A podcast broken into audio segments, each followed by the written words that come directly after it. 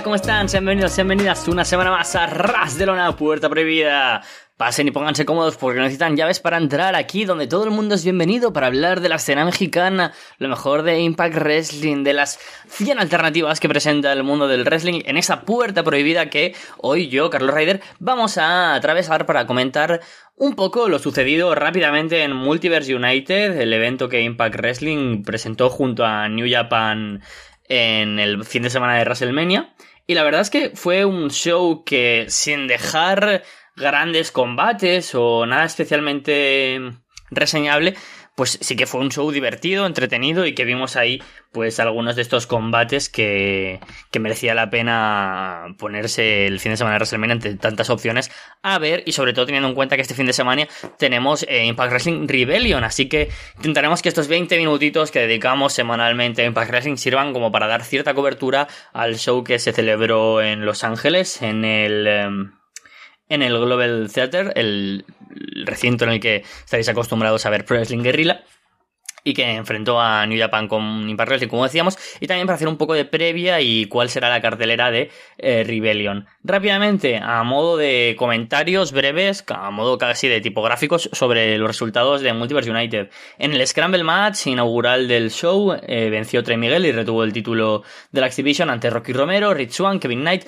Frankie Kazarian y Clark Connors. Fue un gran combate muy divertido donde quiero resaltar sobre todo la figura de Kevin Knight, es un luchador que, debido a los cambios que está realizando New Japan sobre su modelo de empresa en Estados Unidos, pues este no puede ya tener ciertas apariciones semanalmente, y es una pena porque me parece un talento tremendo y que además tiene todo lo necesario para destacar, no solo para formar parte, no, sino para destacar en una X-Division con grandes nombres, y que su agilidad, su manera de moverse, su todo, o sea, tiene un moveset tan brillante, tan espectacular. Le vimos y disfrutamos mucho de él junto a Kushida cuando formaron tag team los últimos meses, pero yo creo que es un luchador que debería estar en la X-Division a tiempo completo. Disfruté mucho de él en este combate, y bueno, combate que retuvo el título, por cierto, Trey Miguel, donde también destacó el campeón de la X-Division, y que además pues tiene muy buena pinta el combate que tendrá en Rebellion, lo comentaremos ahora brevemente, pero quería destacar el papel que tuvo aquí Kevin Knight en este combate, que para mí fue posiblemente el combate más destacado del show.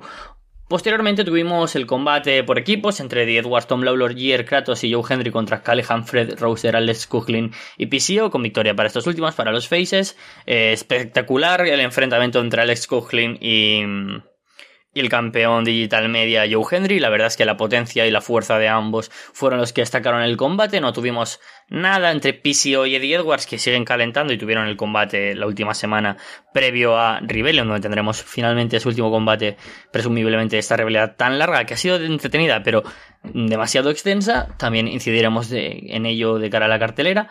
Tuvimos a Moose contra Jeff Cobb en un combate que realmente me pareció bastante interesante, porque son dos luchadores que, pese a su estereotipo que podríamos ver marcado en el ring por ser luchadores fuertes y demás, son bastante ágiles, y eso también pues permitió que tuviéramos un combate entretenido entre ambos. Pero bueno, yo creo que quizás si hubiera sido un poco más extenso lo habríamos disfrutado un poco más. Sin embargo, donde creo que no disfrutamos lo suficiente fue de Masha Slamovich contra Mayu Watani, otra vez me la apunté con Mayu Watani y ahí se me ha quedado, contra Miyu Yamashita, Deonna Purrazzo y Giselle Shaw, en esa lucha para ser aspirante al título de las Knockouts en Rebellion. Victoria para Deonna Purrazzo, que estará enfrentándose a Jordynne Grace, y veremos si también a Mickie James. Se resolverá este próximo jueves, si el sábado tendremos el domingo en Rebellion a la campeona defendiendo su título, o si no, presumiblemente tendremos nueva campeona entre Deonna y Jordynne Grace. El combate sufrió por momentos de que las luchadoras estaban un poco quizás desorientadas o mal ubicadas, no sé, fue un combate que fluctuó de una manera extraña, sobre todo por parte de Miyu Yamashita y de Masha Slamovich, lo cual es bastante sorprendente porque son dos luchadoras muy destacadas. Yo a quien, sin embargo, resaltaría en este combate fue a Giselle Shaw, la cual sigue sumando tantos para mí para ser campeona de las Knockouts en 2023. El combate también estuvo muy muy bien, porque los siguientes combates ya fueron de bastante calidad, sobre todo pues los dos siguientes. El Bullet Club, Ace Austin y Chris Bey de ABC retuvieron los títulos por parejas ante Aussie Open, TMDK y Motor City Machine Guns. Buen combate entre los cuatro equipos que siempre han estado presentes tanto en New Japan como en Impact Wrestling. Funcionó muy muy bien el estilo de entran unos, salen otros, porque pudimos ver cómo se complementaban y cómo lucían sobre el ring todas las distintas combinaciones de los equipos. Destacar como siempre a Aussie Open, que me parecen increíbles y creo que van a tener un doble contrato tanto con New Japan como con All Elite / Ring of Honor, entonces pues es una pena porque nos lo perderemos en Impact Wrestling, pero me alegro de que hayamos tenido este combate en el que también el Bullet Club destacó por encima de TMDK y Motor City Machine Guns y retuvieron los títulos. Kushida tenía el difícil reto de dar un gran combate, no por dar el gran combate, pero que estuviera a la altura de las expectativas del combate que estaba previsto contra Josh Alexander. Sin embargo, el rival fue Lio Rush, el luchador de New Japan, el luchador que es uno de los emblemas de la división, sobre todo pues por parejas, pero también a nivel singles de la división de los juniors. Dio un gran combate para mí, quizás junto al opener, haciendo que destaquen la X-Division por encima del resto. Fue el combate de la noche, incluso por encima del main event, comentaremos brevemente. Y gran combate, la verdad, creo que la agilidad y la velocidad en los primeros segundos de combate, los primeros minutos, impregnó ya de cierto aura de combate ágil al combate, de un combate de cardio puro y duro realmente, donde no paraban ni un segundo, donde el llaveo además venía después de grandes secuencias. Funcionó muy bien este combate entre Kushida y Lio Rush. Me gustaría ver un segundo enfrentamiento entre ambos. Y luego tuvimos a Minoru Suzuki, el cual era el aspirante al título de Kenta, al título de New Japan Strong. Un combate que quizás se vio carente de cierta química entre ambos. Creo que fue el combate que más defraudó de la noche. Y luego en el main event, Hiroshi Tanahashi venció a Speedball Mike Bailey. Un gran combate donde el Ace venció al luchador canadiense. Y que sin embargo yo creo que ahí, acusado de que Mike Bailey iba a tener un fin de semana tan ajetreado, con muchos rivales de mucho nivel, donde destacó pues evidentemente todos esos rivales venidos de Japón, formando equipo con Mao, enfrentándose a Kota Ibushi en Blood Sport, enfrentándose a Shigeru Irie en WrestleCon. La verdad es que tuvo muchos rivales y de mucho calado, entonces no podía dar de sí el 100% en cada combate, a riesgo de lesiones, etcétera, teniendo en cuenta que Mike Bailey es uno de los luchadores más prestigiosos de la escena independiente americana. Y la verdad es que fue un combate que estuvo bien, la verdad, un combate notable, pero que tampoco fue lo sobresaliente que podría haber sido ante dos de los mejores luchadores del mundo, sin lugar a dudas. Y ahora sí, vamos a hablar de la cartelera de Impact Wrestling Rebellion, que se celebra este 16 de abril. Y es que el ya conocido Rebel Entertainment Complex de Toronto, en Canadá, será el lugar donde se celebrará el próximo pay-per-view de Impact Wrestling, el segundo de los 4 grandes eventos que celebra la empresa al año. Yo creo que tendremos que retroceder hasta la Anniversary, quizás 2018-2019, de la última vez que tuvimos show o pay-per-view, mejor dicho, en el Rebel Complex, un sitio que a mí pues me trae muy buenos recuerdos. Recordaremos pues combates como el Austin Aries contra Matt Sydal por el título de X-Division, título de máscara contra cabellera de Sami Callihan contra Penta. La verdad es que es un sitio que trae buenos recuerdos y que nos deja una cartelera pues sinceramente bastante completa y con cosas muy interesantes, pero como viene resultando tónica habitual este 2023 para Impact Wrestling, también ciertas sombras que pueden embrutecer, si la palabra existe y no es un valencianismo por mi parte, una cartelera que para ser un pay-per-view, como digo, puede tener grandes puntos, pero también otros puntos bajos que sobran en una main card de Rebellion. Comenzamos con los últimos combates que se han ido anunciando y también pues complementando con los que ya teníamos en la cartelera. Más o menos y de manera orientativa es el orden que creo yo que va a seguir el pay-per-view. Tenemos para comenzar el combate Hardcore War, el Team Bully Ray contra el Team Tommy Dreamer. Bully Ray vendrá acompañado de The Good Hands, Jason Hotch y John Skyler, junto a Kenny King y Masha Slamovich, para enfrentarse a Tommy Dreamer junto a Bhupinder Gujjar como su última incorporación, Frankie Kazarian, Killer Kelly y Yuya Uemura. Esta semana tuvimos el combate 3 contra 3, donde también estaba el señor este, cuyo nombre ya no recuerdo, que forma parte del equipo de hockey. Espera, que para no quedar mal voy a decir el nombre. Darren McCarty. Vencieron Uemura, Dreamer y McCarty al equipo de Bully Ray y de Good Hands. Y luego pues, se formó un caos con los luchadores que complementarían este Hardcore War con el que se cerrará posiblemente la peor storyline del año en Impact Wrestling. Y ojo para los Arras de Lona Awards, porque tenemos un firme candidato a llegar incluso a tocar el oro. Rivalidad decadente, donde ahora todos los que forman parte de este capítulo final parece que sobran, más allá de Good Hands y a lo mejor Masha Slamovich, pero un Bhupinder Gujjar que bueno, nos podría cuadrar, puede también incorporarse a esta rivalidad en la que Frankie Kazarian, Killer Kelly y Yuya Uemura no tienen ni pies ni cabeza que formen parte del combate, y sobre todo pues teniendo en cuenta que la gracia estuvo en el último Impact, en el último semanal, que estaba ahí la petición por parte de Dreamer de que el bueno de Scott D'Amore, de The Coach, se uniera a su equipo, pero este pues declinara su oferta. Sin embargo, pues tendremos luchadores importantes en la cartelera que estarán en un combate de poco... no sé cómo decirlo, es que de poco sentido en realidad, porque... a nadie le interesa esta rivalidad. Lo puse en Twitter y gente desde la comunidad anglosajona, la comunidad americana, me comentaban que para ellos estaba siendo divertido, pero para mí, más allá de puntualmente algunos minutos que pueda entretenerme, creo que excede el tiempo que debería ocupar en mi televisión y en los semanales Bully Ray y Tommy Dreamer, y sobre todo empleando tan mal a grandes luchadores y luchadoras como son Masha Slamovich, Killer Kelly, Kenny King, Frankie Kazarian o Yuya Uemura. Este combate para mí es totalmente pasable, un combate que además pues seguramente no creo que sea de eliminaciones, sino que tendremos pues todo tipo de objetos para enfrentarse entre ambos equipos y veremos hacia qué apunta. Yo espero que sea para dar cierta, no sé, ventaja o cierto trampolín a algunos de los luchadores de este combate, como puede ser Kenny King, Killer Kelly o Bhupinder Gujjar, sinceramente.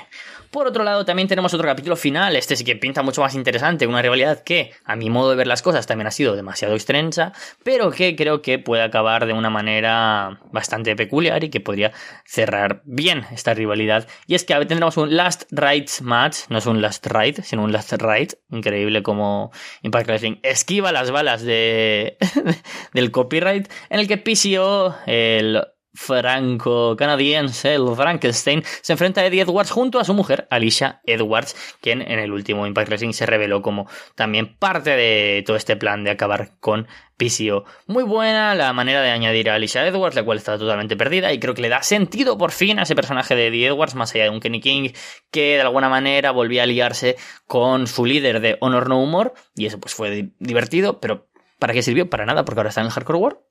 Nada tiene sentido, pero bueno, PCO y Eddie Edwards pues podrán cerrar ya su rivalidad. Yo creo que con victoria presumible para PCO, a Eddie Edwards no le va a doler esta derrota. Además, pues PCO como un tipo invencible podría ser un gran rival de cara a un Steve Macklin que presumiblemente será el próximo campeón de Impact Wrestling. Así que un PCO que además está super over siempre porque está loco, y a riesgo de que en algún momento una lesión en su longeva carrera le aparte de los rings, creo que aprovechar y dar el 100% de él en una posición top de la cartelera tendría que ser algo importante para Impact Wrestling. Dos combates de seguramente perfil más bajo para la cartelera, pero que bueno, ahí están y que merece la pena comentarlos. Es el título por parejas de las Knockouts, con The Coven, Killing King y Taylor Wilde defendiendo ante las ex campeonas de Death Dolls, Jessica y Rosemary, Jacinta y Valkyrie, en el lado de las ex campeonas. Recordemos que Taya ha firmado por All Elite, con lo que es bastante probable, las apuestas indican que retendrán The Coven.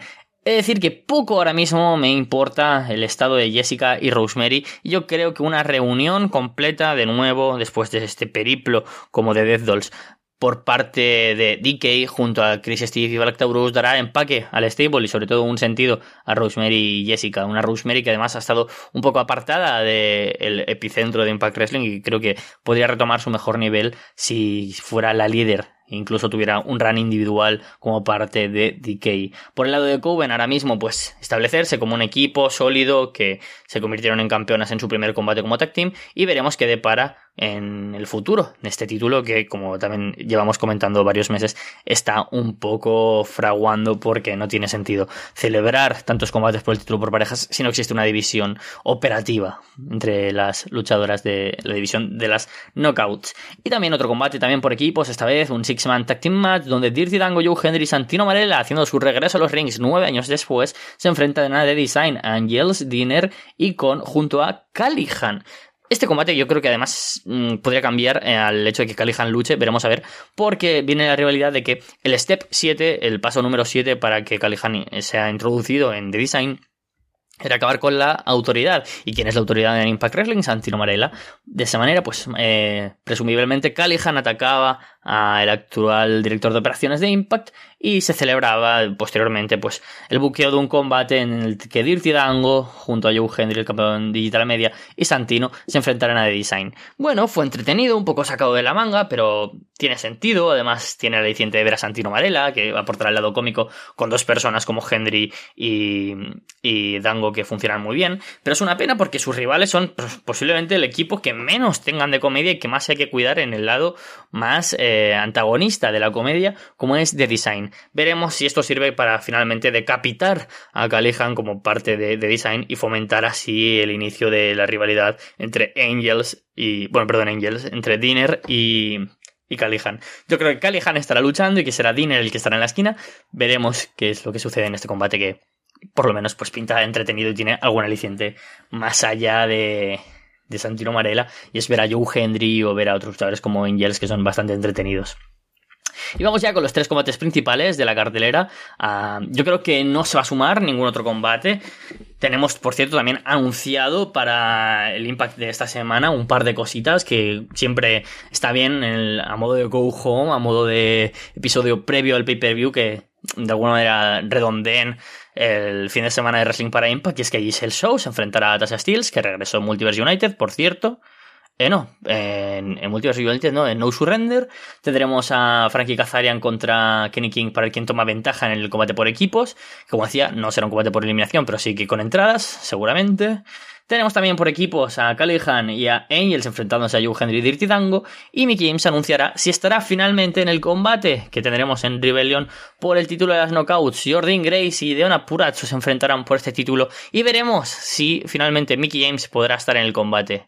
Yo creo que no va a estar, sinceramente, pero si lo está, tendremos una nueva campeona. Creo que Mickie James tiene un reinado que aunque sea breve, pues por el mero hecho de haber ganado como ganó, en el lugar donde ganó y contra Jordynne Grace, ya dio uno de los grandes momentos del año y seguramente de su carrera. No creo que esta se retire, pero quizás sí que baje un poco el ritmo, el nivel, y que de ser el centro de la división, pues ahora pueda ser la gran veterana que dé otras grandes rivalidades. El roster de las Knockouts es muy amplio, variopinto, y siempre destaca el poder contar con luchadoras en distintas storylines al margen del título de las Knockouts. Por lo que yo preveo que Deonna Purrazzo, un año y pico después de su último reinado, por medio ha pasado Mickie James en dos ocasiones, ha pasado Tasha Steelz y ha pasado Jordynne Grace, recupere la virtuosa el título de las Knockouts, posiblemente la que a mi parecer es la mejor campeona que ha tenido Impact desde Tessa Blanchard en el título de las Knockouts. Entonces yo creo que Deonna tiene más papeletas con una Jordynne Grace, que pese a un estado físico increíble, siendo posiblemente, no seguro, la luchadora más destacada de Impact Wrestling en 2022, tendremos a Deonna apostando ahí por ser la luchadora del año en Impact en 2023. Sea quien sea la campeona, tendremos un buen resultado, y creo que los precedentes entre Jordynne Grace y Deonna Purrazzo nos han dado combates de mínimo 4 estrellas. Si aquí sumamos a Mickie James a la ecuación, un posible main event, y la idea de tener a una Jordynne Grace en el mejor estado de forma de su carrera y Deonna Purrazzo ultra motivada, podemos tener un gran combate. Luego por el título por parejas, increíble lo que veremos, porque el Bullet Club y los Motor City Machine Guns no se enfrentan en un combate singular por el título por parejas de Impact. No es así, sino que 4 emblemas de la X-Division se enfrentarán, como no, en un Ultimate X Match. Es así como Ace Austin y Chris Bey de ABC defenderán sus títulos contra Alex Shelley y Chris Sabin. Creo que este estilo de combate es... yo creo que el favorito de muchos, ¿no? Y donde me incluyo, de la historia de Impact Wrestling, y tener a los Motor City Machine Guns, que además se han enfrentado en múltiples ocasiones, tanto por equipos como a nivel individual en este combate, a Chris Bey y Ace Austin, dos expertos a nivel spot y en este combate de la época moderna de Impact, que representan a la perfección los ideales y la fórmula de Impact en la X-Division y también pues en la división por parejas, funciona a la perfección. Puede que peque un poco de persona que es muy fan de todos los que están aquí y todos los elementos de esta ecuación, pero podría ser el combate de la noche. Todo apunta, ¿no?, a que podría serlo. La química entre Ace Austin y Chris Bey, como ya decimos desde hace muchos meses, es óptima y funcionan muy bien como equipo. Se enfrentan muy bien como rivales a los Motor City Machine Guns. Los hemos visto junto a los Major Players, como el combate comentábamos contra TMDK OC Open, a nivel individual también cuando ganaron los títulos en Impact Wrestling, en que fue un gran combate. O sea que además ahora tener Ultimate X Match, pocas cosas pueden salir mal en este gran combate. Finalmente, veremos si será el main event o será el combate de las knockouts o el de la X-Division incluso, pero tendremos nuevo campeón mundial tras que Josh Alexander tuviera que dejar vacante su título último show de Impact, un momento precioso en el que Jet Alexander, el hijo de Josh, robara el título porque no quería ver a su padre perdiendo ahí su campeonato. Es muy bonito eso, la verdad es que fue algo de estas cosas que aparecen de manera orgánica en el wrestling y que te enternecen. Tendremos nuevo campeón entre Kushida, el japonés, y el wrestler del estilo Mayhem, Steve Macklin. Yo creo que es el momento de Macklin y lo iba a ser igualmente. Ante Josh Alexander habría sido mucho más redondo seguramente. Un luchador que cumple 365 días como campeón, seguramente el mejor campeón de la historia moderna de Impact Wrestling. Para muchos, yo me sumo a este barco, el mejor campeón de la historia de Impact Wrestling a nivel in-ring, y dejar ahí su título a Steve Macklin tenía todo para ser una de las grandes historias de este 2023 en la empresa. Sin embargo, la lesión deja al canadiense fuera de la órbita del título e incluye aquí a Kushida como un aspirante que podría dar la campanada. Sí, porque es un gran nombre, porque es un gran talento, porque que sea el campeón de Impact Wrestling podría aportar, aunque sea con un reinado breve, como lo hizo, por ejemplo, Pentagón hace unos años. Pero yo creo que Steve Macklin es el luchador que, si no es ahora, ya llegaría fuera de tiempo un reinado mundial para él. Ya existen muchos pensamientos y muchas corrientes filosóficas, como la mía, que piensan que, aunque alguien gane un título mundial que se merece fuera de tiempo, está bien. Creo que Macklin debería haber ganado este título mucho antes y estaría tocando la puerta mucho antes. Pero es verdad que era muy difícil quitar de en medio a un Josh Alexander que estaba teniendo un reinado histórico. Por eso ahora, sin el canadiense en la historia, todo apunta a que Steve Macklin tiene que salir de Rebellion, tiene que salir de Canadá como el nuevo campeón mundial de Impact Wrestling. Con todo esto, tendremos Rebellion, recordamos, el próximo domingo 16 de abril desde Canadá. Una cartelera, como digo, donde destacaría los tres combates principales, título mundial, de las knockouts y por parejas, cosas interesantes como ese PCO contra Eddie Edwards, algunos combates también interesantes por medio y que yo creo que nos dejarán un pay-per-view que podría estar entre lo mejor del año. Nos vemos pronto.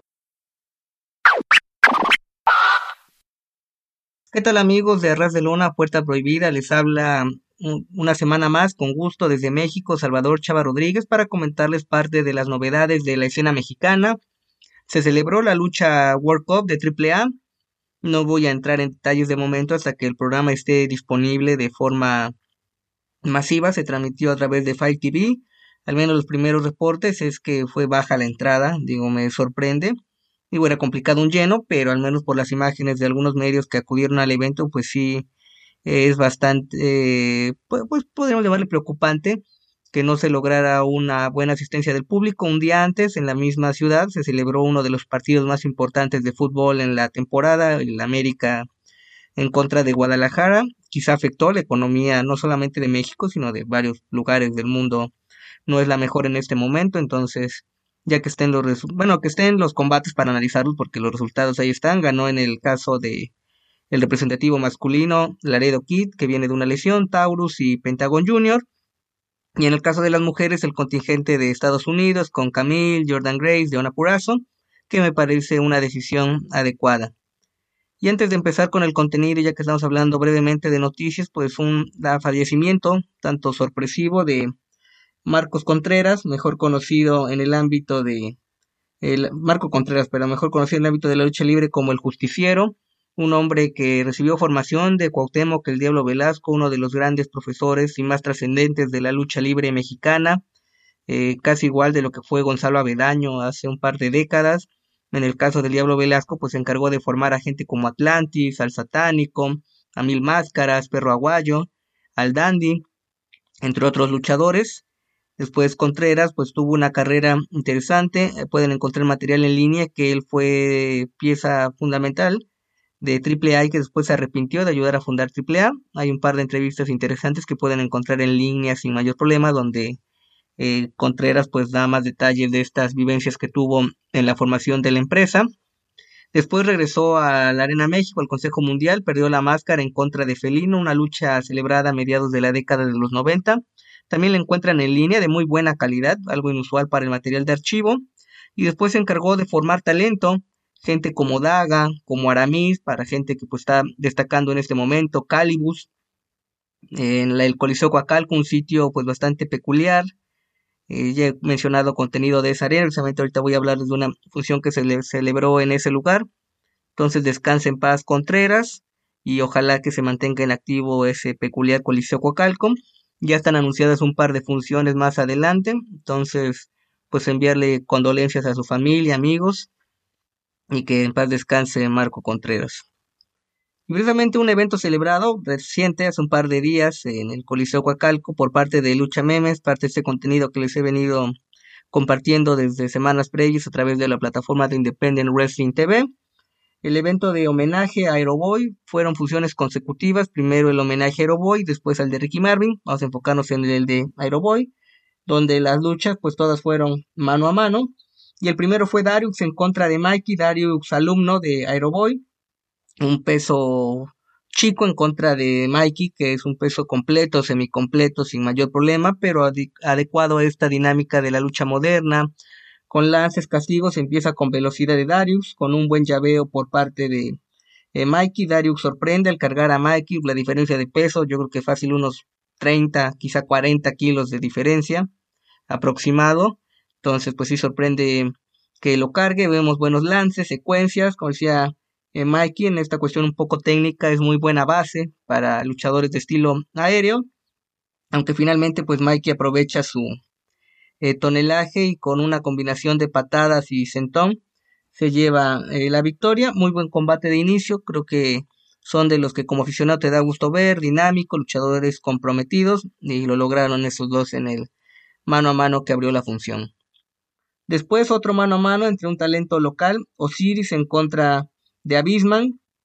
Abisman que pues es maestro, luchador veterano, entonces comienza con este llaveo efectivo, vistoso. De Osiris no lo recuerdo en otras funciones, quizá tiene otro personaje, pero pues me gustó la forma en la que trabajó Osiris, buenas llaves, con presencia en el cuadrilátero, y termina el combate con un toque de espaldas por parte de Abisman. Buen combate, mejor de lo esperado. Admito que me gustó más la lucha de inicio, pero esta mantuvo cierto nivel de calidad. Después otro mano a mano bastante curioso, mixto, Suzu Divine en contra de Impulso. Comentarles que esos luchadores pues son pareja, digo, fuera del ring. Eso me lo confirmó hace un par de semanas un luchador, entrenador ya retirado, con el que tengo buena relación. Y aquí en la función fue curioso porque pues varios de los aficionados saben de esto. Imagínense ver un mano a mano Seth Rollins contra Becky Lynch. O bueno, está retirado TJ Wilson, lo recuerdo por su ser independiente, en contra de Natalia. Se me viene a la mente Steve Macklin con Deonna Purrazzo. Sí, creo que es Macklin la pareja de Purrazzo.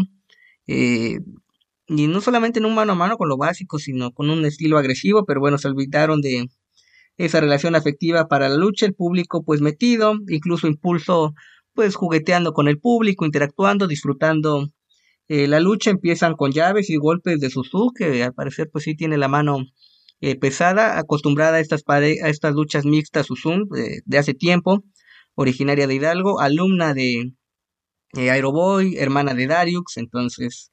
después incluso vemos por ahí un sillazo de Impulso que le da a Suzu Divine y conecta bien el sillazo, entonces pues sí sacando adelante el trabajo, siendo profesionales. Vemos una plancha de Suzu, vemos más sillazos, golpes alrededor del ring. Creo que en un momento sentí el combate un poco más extenso de lo que debería, o al menos esa percepción me dio, y finalmente con una variante de palanca se lleva la victoria por toque de espaldas Divine. Un buen combate, pese a que creo que los noté un tanto perdidos en la parte final, pero pues es algo así que llama la atención ver a una pareja combatir en el ring. Pues al final el público pues pide que se den beso y parte del folclore y se dan el beso, entonces pues algo divertido y que se agradece pues parte de la programación. Después tuvimos un mano a mano a 2 de 3 caídas, que al menos durante... pues no hay narradores, el sonido de ambiente y los combates, pues no, o al menos no percibí que se anunciara como un combate a 2 de 3 caídas entre Golden y León Dorado, duelo de metálicos, podríamos llamarle. El público bastante metido con Golden, no recuerdo a Golden, al igual que Osiris, al parecer es luchador ahí de la zona, quizá con otro personaje, y León Dorado que Anteriormente usó el personaje de Metaleón en la escena independiente en Naucalpan. Empiezan con llaveos, bastante vistosa, al menos la técnica de Golden. León Dorado trata de responder el intercambio de llaves, pero le cuesta un poco de trabajo. No obstante, con un martillo al brazo se lleva la primera caída. Entonces ahí va la lucha en favor de León Dorado. Después, pues parte de ese folclore de la escena independiente que León Dorado pega el rostro de Golden en contra de una aficionada, y la aficionada pues entre nervios no sabe qué hacer. Pues algo curioso, digo, eso difícilmente lo veríamos en una empresa grande, no sé, quizá en AAA lo podríamos ver, pero en el Consejo Mundial pues no tanto, ¿no? Son más serios y demás. Un suplex frontal y empata Golden la lucha con una, como le decía, con un suplex frontal. Vamos a la tercera caída, ya más dinámico, lances, castigos, y me gustó Golden que gana con una variante de cerrajera, subiéndose a la espalda del rival. Es una variante no solamente vistosa, que al parecer pues tener el peso del rival encima pues es algo que se resiente. Entonces sacan adelante el combate y creo que es de lo mejor de la función. Combate semifinal entre pesos completos, Draco en contra de Epitafio, ambos que se conocen de la escena de la Ciudad de México, con actividad incluso de lucha libre independiente en la Arena López Mateos. Draco comienza a sangrar desde el principio, recibe un botellazo. Vienen los golpes alrededor del ring. Posteriormente Draco responde también con un botellazo, con sillas, bastante física la lucha. Draco, que aunque es un peso completo, parte de su repertorio es con lances, aplica una salida de mantequilla con plancha para impactar a Epitafio y logra ganar el combate con una plancha de rana. Una lucha que pues bastante física.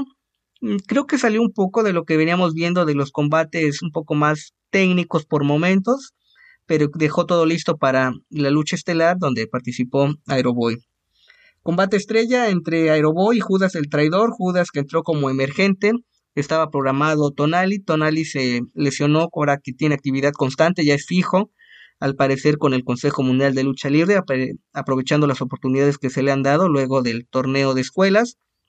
Pero Judas es un luchador veterano y también profesor del Coliseo Coacalco, entonces fue un reemplazo bastante bueno y lograron el mejor combate de la función. Se pauta 2 de 3 caídas con una modalidad distinta en cada caída.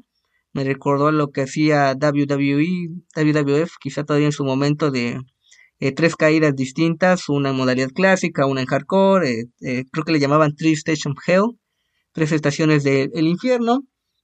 La primera caída recia, vemos un llaveo, golpes. Creo que es bastante entendido el intercambio, pues se nota la experiencia de Aeroboy, que no es un luchador tan grande, empezó bastante joven, con experiencia en Japón, en Estados Unidos, en la escena independiente mexicana. Y pues Judas, con una motocicleta, castigo a los brazos y piernas, logra sacarle la rendición a Aeroboy, se lleva la primera caída. Después la segunda caída es veloz, también en un estilo técnico. Y Aeroboy aplica la aerodinámica, que es una combinación de casita con rodadas al cuerpo, mareas al rival, y se empata la lucha. Va la tercera caída, vemos golpes entre ambos intercambiando, la gente alentándolos. Con una recibe Aeroboy un botellazo en el rostro, incluso me parece que llega a sangrar, digo, tiene la máscara, pero se percibe sangre en uno de sus hombros. Y Aeroboy responde la agresión con palillos, clavándolos en la cabeza de Judas, que aturdido recibe un Tiger Driver, y Aeroboy se lleva la victoria. Muy buena lucha, la dinámica que tuvieron, amena. Y también pues Aeroboy dice que no se lo entrevistan posterior al combate, que no se sentía cómodo con este tipo de homenajes, pero una cartelera en general que merece el tiempo, y al menos pues me dejó satisfecho como para compartirles y recomendarles que vean ese contenido. Y voy a terminar esta semana hablándoles del homenaje a 2 leyendas. Y no me estoy equivocando, revisando las notas de una edición anterior de Puerta Prohibida, sino el homenaje a 2 leyendas versión Arena Coliseo de Guadalajara. También saludar a nuestra audiencia fiel de distintas partes, no solo de México, sino de el mundo a nivel internacional, que a través de redes sociales me pidieron revisar, comentar contenido de la Arena Coliseo de Guadalajara. Y esa fue una función inusual, simplemente con talento femenil, la segunda ocasión que ocurre en un inmueble con más de 60 años. La primera fue a finales del año pasado, que les comenté aquí lo que fue el Grand Prix femenil, que me gustó más que el que hicieron en la Arena México un par de días después, casi las mismas luchadoras, salvo el que la Arena México pues tuvo un par de modificaciones, como la presentación de Fabi Apache este martes de Glamour, disponible a través de YouTube y en la cuenta en Facebook de Arena Coliseo de Guadalajara. No creo que tengan inconveniente para poder realizar el contenido, aunque fue un tanto caótico de inicio. La transmisión fue un tanto tardía, empezaron con una campal, se anunciaron más de 20 luchadoras y en esta campal, que por lo general pues es la forma en la que se dividen los grupos, resulta que las primeras eliminadas quedaban fuera de la competencia en sí, las demás para precisamente marcar cómo serían los cruces. Entonces un poquito caótico esto.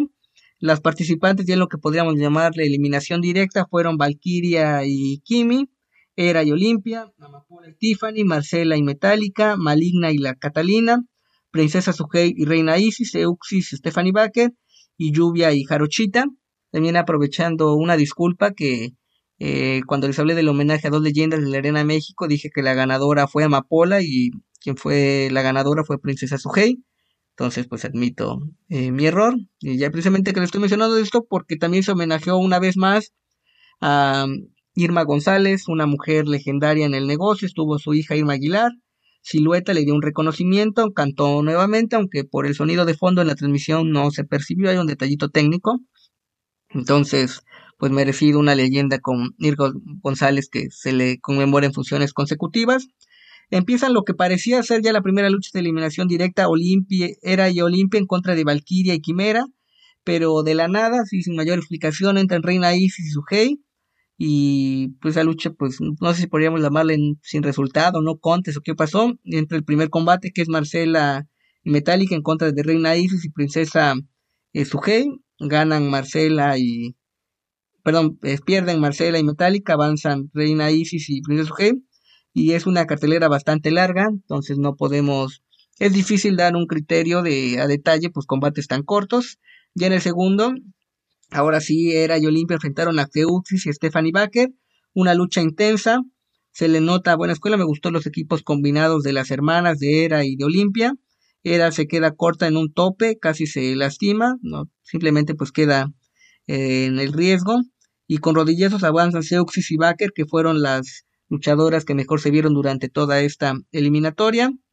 Un combate más, Tiffany y Amapola en contra de Maligna y la Catalina, comienzan con ataques de las veteranas, en este caso Tiffany y Amapola, reacción por parte de las luchadoras jóvenes de Maligna y la Catalina. Maligna, que es una luchadora que pasó tiempo fuera de la empresa por cuestiones personales, y parece que nuevamente se está dando el impulso para lugares importantes, y Catalina, que aunque es una luchadora joven, pues se muestra esa experiencia que trae de haber estado en NXT Internacional, y con rodadas se llevan la victoria la Catalina y Maligna.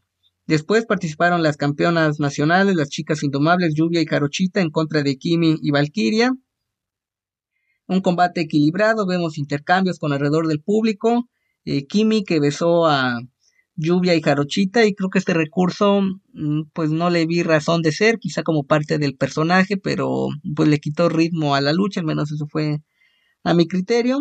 Y al menos la forma en la que finalizaron me gustó, con una Gory Bomb por parte de Lluvia y Jarochita, y rotan a sus rivales para toque de espaldas. Entonces pues, con sus castigos combinados, pero con una variante interesante, avanzan en la competencia. De ahí vemos ya combates semifinales, Euxis y Stephanie Baker enfrentaron a la Catalina y Maligna, dominio por parte de Seuxis y Baker.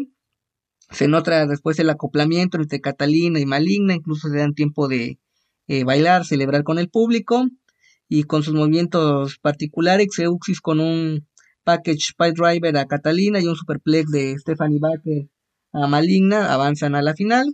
Pues Jarochita y Lluvia superan a Reina Isis y Princesa Sugei. Combate reñido, obviamente pues se nota la rivalidad que manejan de tiempo. Jarochita y Reina Isis fueron uno de los combates principales en el aniversario del año pasado en la Arena México. Con rodadas se llevan la victoria Lluvia y Jarochita. Llegamos al combate principal, para esto ya eran, contando la campal y demás, pues ya eran 10 luchas en un cartel, que es bastante extenso, casi como un Wrestling Mania antes de que lo dividieran en dos noches. donde Lluvia y Jarochita, las chicas indomables, se enfrentaron a Zeux y Stephanie Baker para coronar a las primeras campeonas femeniles de Occidente. Vemos cómo son pues agresivas por parte de las campeonas. Nuevamente un combate corto, reñido por momentos, y ganan con un suplex y conteo. En el caso de se logran acoplarse Zeux y Stephanie Baker, lo que fue un buen cierre, como lo llamaba, pues cortas bastante las luchas, y creo que es una oportunidad destacada. Stephanie Baker, que pues trae un problema personal fuera del ring con otro luchador, que pueden buscarlo en línea, ya lo hemos comentado en este espacio, y le daremos seguimiento cuando se dé una sentencia o alguna situación relevante en su caso, pero una función que, salvo detallitos, pudo ser mejor o tendría que haber sido mejor. Una lástima que por esos detalles se perdiera cierto ritmo, coherencia en la función, pero ojalá que tengan actividad constante en sus nuevos campeonatos femeniles en parejas de Occidente. Esto es todo por mi parte, los invito a que revisen el contenido de www.tuplandejuego.com.mx. Participo en el podcast los días martes hablando de lucha libre, boxeo y artes marciales mixtas, entre otros temas. También tengo ahí mi columna digital, y que quieran un ejemplar de mi libro de Olvidemos el Circo, Maroma y Teatro entre el Gato Blanco, de perfiles de luchadores, desde Fabi Apache hasta el próximo a ser inducido en el Salón de la Fama de WWE Rey Misterio. Ejemplares disponibles en Amazon México, librerías El Sótano, tienda en línea y sucursales.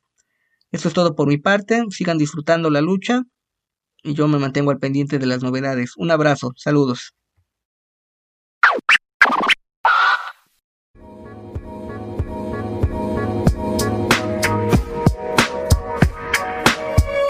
Y luego del combate Swerve Strickland aparece, se cruza con Darby en la rampa, parece que le va a ofrecer la mano, pero Brian Cage aparece para atacar a Darby por la espalda y lo lanza en un F5 que es tremendo. O sea, a ver, el que es chistoso y le dice F10 es Warlow, ¿no?